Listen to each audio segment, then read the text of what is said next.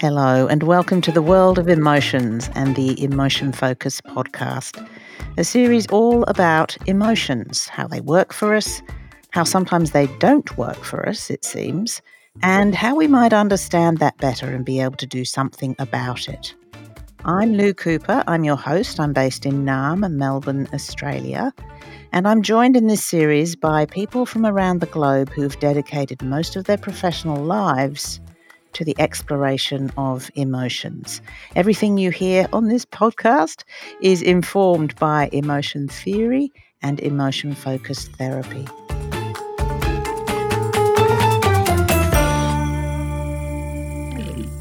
In this series, we've talked about many different emotional experiences and how sometimes they're not as straightforward as they may seem at first sight. But when it comes to the experience of grief, it does seem more straightforward, perhaps. Sadness at the loss of a loved one or sadness at the loss of anything, it seems quite easy to understand that. But I think we all recognise that there is an awful lot more to the grief process than just that sadness. And there are many different theories about the process of grief and what it should look like. And also, why does it last longer for some people than it does for others? Jason Sharbanee is a lecturer in psychology at Curtin University in Western Australia and the trainer at the Western Australian Institute of Emotion-Focused Therapy, and recently the co-author of an article that was published in the Journal of Person-Centered and Experiential Psychotherapies called Emotion-Focused Therapy for Grief and Bereavement. So it's great to be able to speak to you about this, Jason. Hello. Hi, Lou. Great to be here. This is the Emotion Focus podcast, so our focus is on the emotions that are involved in grief. And as I said, there have been many different theories about this process. I'm wondering if you can say something before we move on to the emotion-focused approach to it about the other theories that exist. Yeah, there are a lot of theories that have been made, and most of them take the form of sort of different stages that people kind of go through in a sort of sequence. Depending on the theory, they're broken down into different amounts of chunks. But usually there's a kind of early stage of kind of facing the reality of the grief or kind of really reckoning with the loss that there is. And then various other stages moving towards kind of people pulling themselves back up and moving on with their life. It's interesting, one theory in particular that is coming to mind as I say this really emphasized that there's something adaptive kind of moving between those two states of sort of feeling the pain of all that you've lost in one hand, and then kind of being able to put it aside for a while and be able to orientate back towards the rest of your life in sort of an oscillating kind of fashion. But usually people are talking about stages or sequences of grief. Well, as you talk about that oscillation, that kind of moving in and out of grief, I think it's very common, isn't it, that people might have an initial response to their loss and then they're fine for a while, and then, even years later, suddenly there it is back again. That's quite usual. Yeah, absolutely. I mean, the experience of grief is so complicated and involves so much, I guess, of ourself and our different aspects of our life that it's kind of prototypical for things to kind of come back at different times where there are different cues in your environment. And all of that is, sort of fairly normal in dealing with the grief process. So in your article, Jay, you differentiate between two different types of grief, a normal grief process and a complicated grief process. I'm wondering if you can explain what that means or what the difference is. Yeah. So when we said normal, we meant kind of like non-complicated grief process, where it's kind of like when people are able to access their own emotions and kind of process them in a relatively straightforward way which still would involve a fair degree of complexity. So that still means that people are kind of going through experiences of, first of all, really feeling the pain of what they've lost, feeling an immense amount of kind of wounding and reckoning of the hole that is left when another's there, then going through other experiences of sometimes feeling compassion for themselves, as well as letting go, making sense of it, memories of kind of joys of the past. All those different experiences are sort of part of a normal grief process, which is in itself quite complicated. But really differentiating that from what we called complicated grief, where we meant that some other kind of emotional process is blocking that grieving from going on. And that blocking could take a lot of different forms, right? So sometimes, for example, you might have someone that has lingering resentments to a significant other. It's kind of like, you know, if you lost a parent and the parent was somehow either abusive or neglectful, then suddenly the grieving experience is much more complicated. You could have partly a sense of loss of the good parts that weren't there, but also these kind of lingering resentments. And if you feel that the resentments aren't acknowledged, it can be hard to kind of face the grief as well of the loss, either of what wasn't there, or sometimes it's kind of the loss of what could have been or and still wasn't, like a loss of the loving parent that you didn't actually have. So, I mean, you're calling it complicated. It sounds very complicated to have those two things. Are they happening at the same time, or do you, again, oscillate between those two experiences? Often it would be more like one of them shuts down the other, right? Uh-huh. So it's kind of like if someone was stuck in their resentment, and it's kind of like I hold on to the anger that I felt for the other being neglectful. And so you had a parent that never really acknowledged you. You could be seething in resentment, kind of hold on to that. And holding on to that could feel really important, you know, in terms of feeling like that's your way of getting validation for the hurt of what you didn't get. But by holding on to it also prevents you from going into the more sad state of feeling the emptiness that is left from the loss. And you kind of can't be in two states simultaneously, right? You can't be angry and sad. So usually one of those would take priority. So you'd have to go with the anger first, yes? That's the one that's getting in the way? Yeah, that's the one that would be getting in the way. So somehow needing to find a way to deal with that so that it's kind of no longer shutting down the rest of your emotional reactions. What other ways do we get blocked, or what other parts of grief can be complicated? Yeah. So, I mean, people can block their grief in quite a lot of ways. One of the, I guess, most straightforward or most common ones probably is just fear of the pain. And often people say things like, you know, if I open that lid, I might just be overwhelmed, or I'll never be able to kind of pull myself together again. And that really is kind of a fear of the emotion, or a fear of how much it would hurt to really recognize or feel the extent of the loss that they're faced with.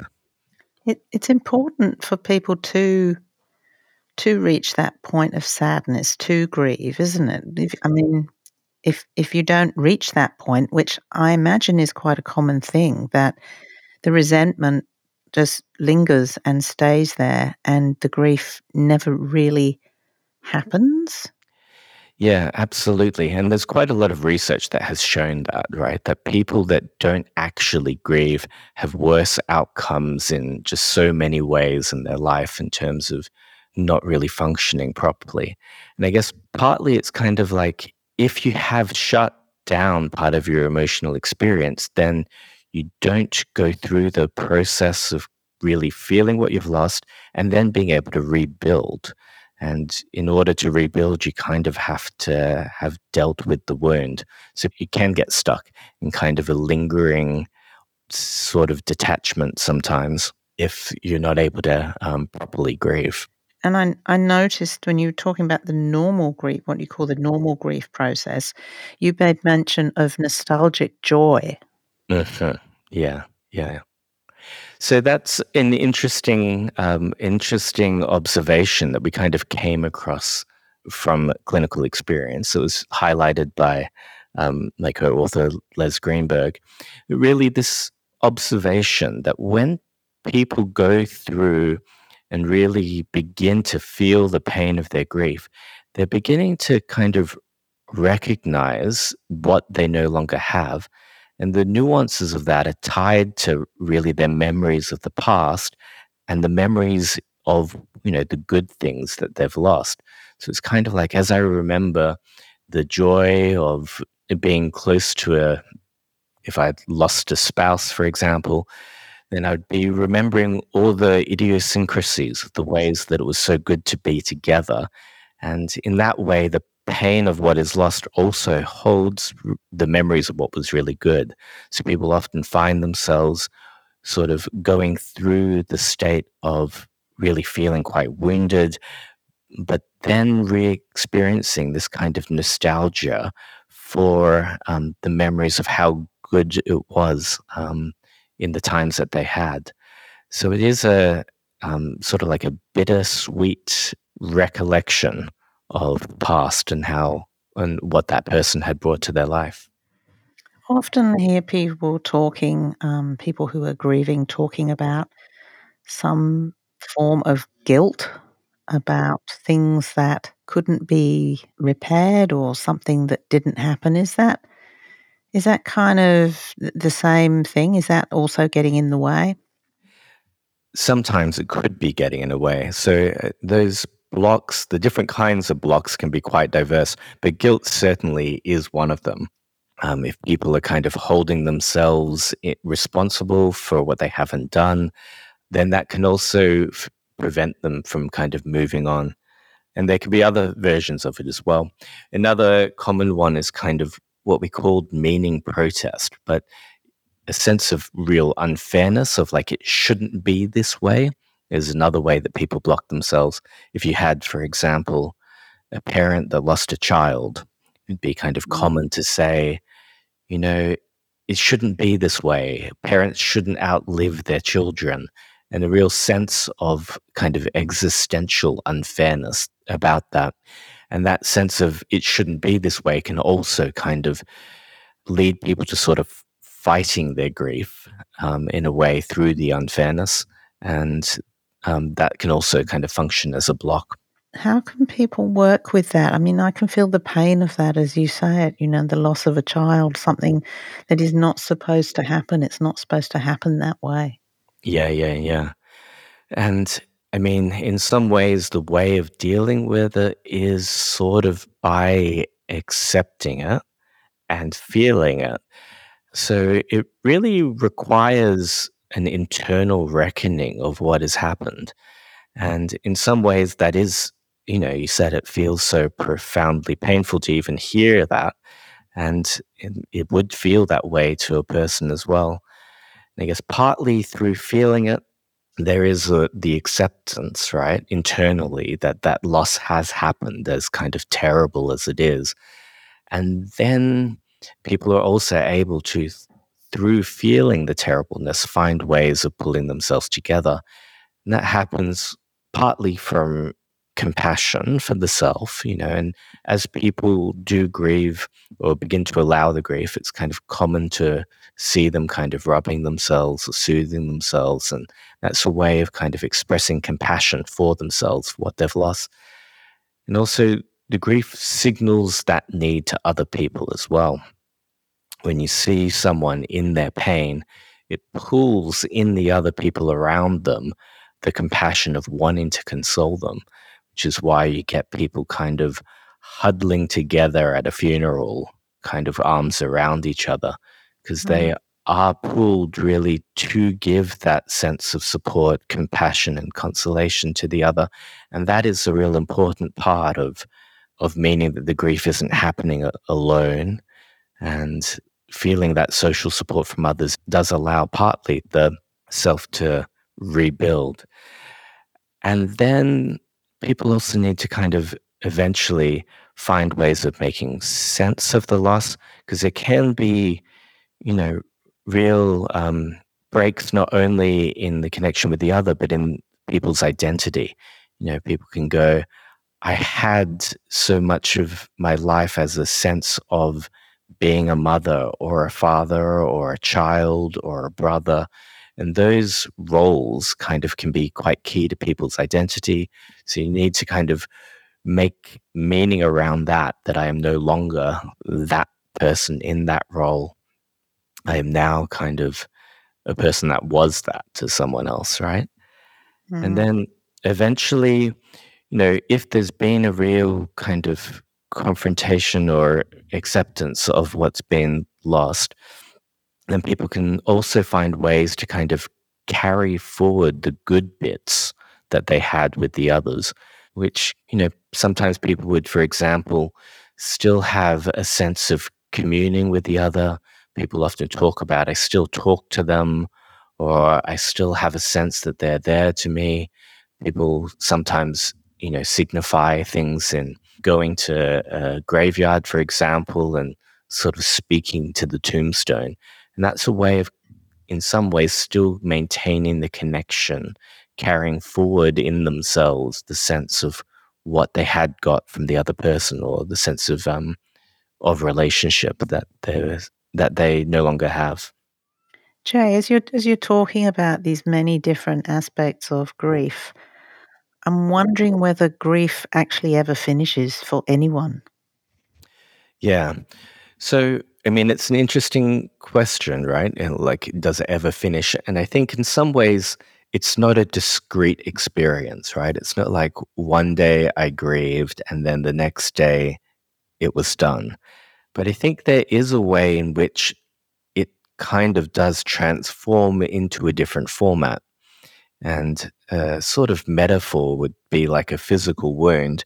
If you got cut suddenly on your arm, then initially there would be a gaping hole and gushing blood and a real acute kind of stinging pain. But as it healed, if it was able to heal well, it would begin to transform into something else, right? Which is not a sense that necessarily there's no sign the wound ever happened, but maybe into something that's like a healed scar, where people aren't kind of acutely feeling the ripped apartness of the grief, but it is a sense of the past still being carried forward in some way. And that scar, I know from my own experience, can sometimes be scratched. My father died about 20 years ago, and very recently this year, I was just driving along in the car, and suddenly, for some reason, I have no idea what it was, but I felt this wave of sadness and tears in relation to my father. Was that still the continuation of a process of grief, or was it? I don't know what that was. I explained it to myself as that. Yeah. It's interesting, right? And as you were saying that, I had a little bit of resonance as well of kind of my own experience similarly. And I guess you're kind of highlighting the sense that it is an ongoing process, right? And partly there's a naturalness, I think, to having some degree of ongoing sense of loss at different points. In your example, you're kind of highlighting that it's coming in a confusing way where maybe there's no obvious sign of why it's being brought up. But you could imagine other experiences where people would have an obvious reason why it's come up. If it's kind of like, a dad passed and then there was a milestone like the birth of a child or a wedding or something that they were no longer there at, then I would imagine in those situations that would really pull again for a sense of re-grieving, because here's another thing that they weren't able to be there for or weren't able to be a part of. So in that way, it's kind of like can be quite a natural continuation of ongoing markers of loss, which continue to have that sense of sadness about them. I think the time that it gets more problematic is when the grief is kind of shut off in an ongoing way. And instead of moving through different experiences of partly facing it, partly putting it down and moving on, if it's just permanently shut off, that's when it kind of manifests in more ongoing problematic experiences. And probably very difficult for people to realize when that is happening. Absolutely, because, you know, it wouldn't look like grief, right? It can look more like detachment, or it could look more like someone is just okay. If you get people that are really used to shutting off their emotions, getting on into kind of a coping mode, then they will look like they are just coping. The times that you see the cracks might be few and far between. Jason, it's quite fascinating. I've found what you've said quite fascinating. And I hope also that it might be a comfort to some people to hear this talked about in this way. So thank you very much for your time and for speaking to me. Great. Thanks for having me, Lou. It was great to talk to you. Jason Sharbanee, who is a lecturer in psychology at Curtin University and a trainer at, the trainer at the Western Australian Institute of Emotion-Focused Therapy, and is talking about some research on emotion-focused therapy for grief and bereavement that was published recently in the Journal of Person-Centered and Experiential Psychotherapies.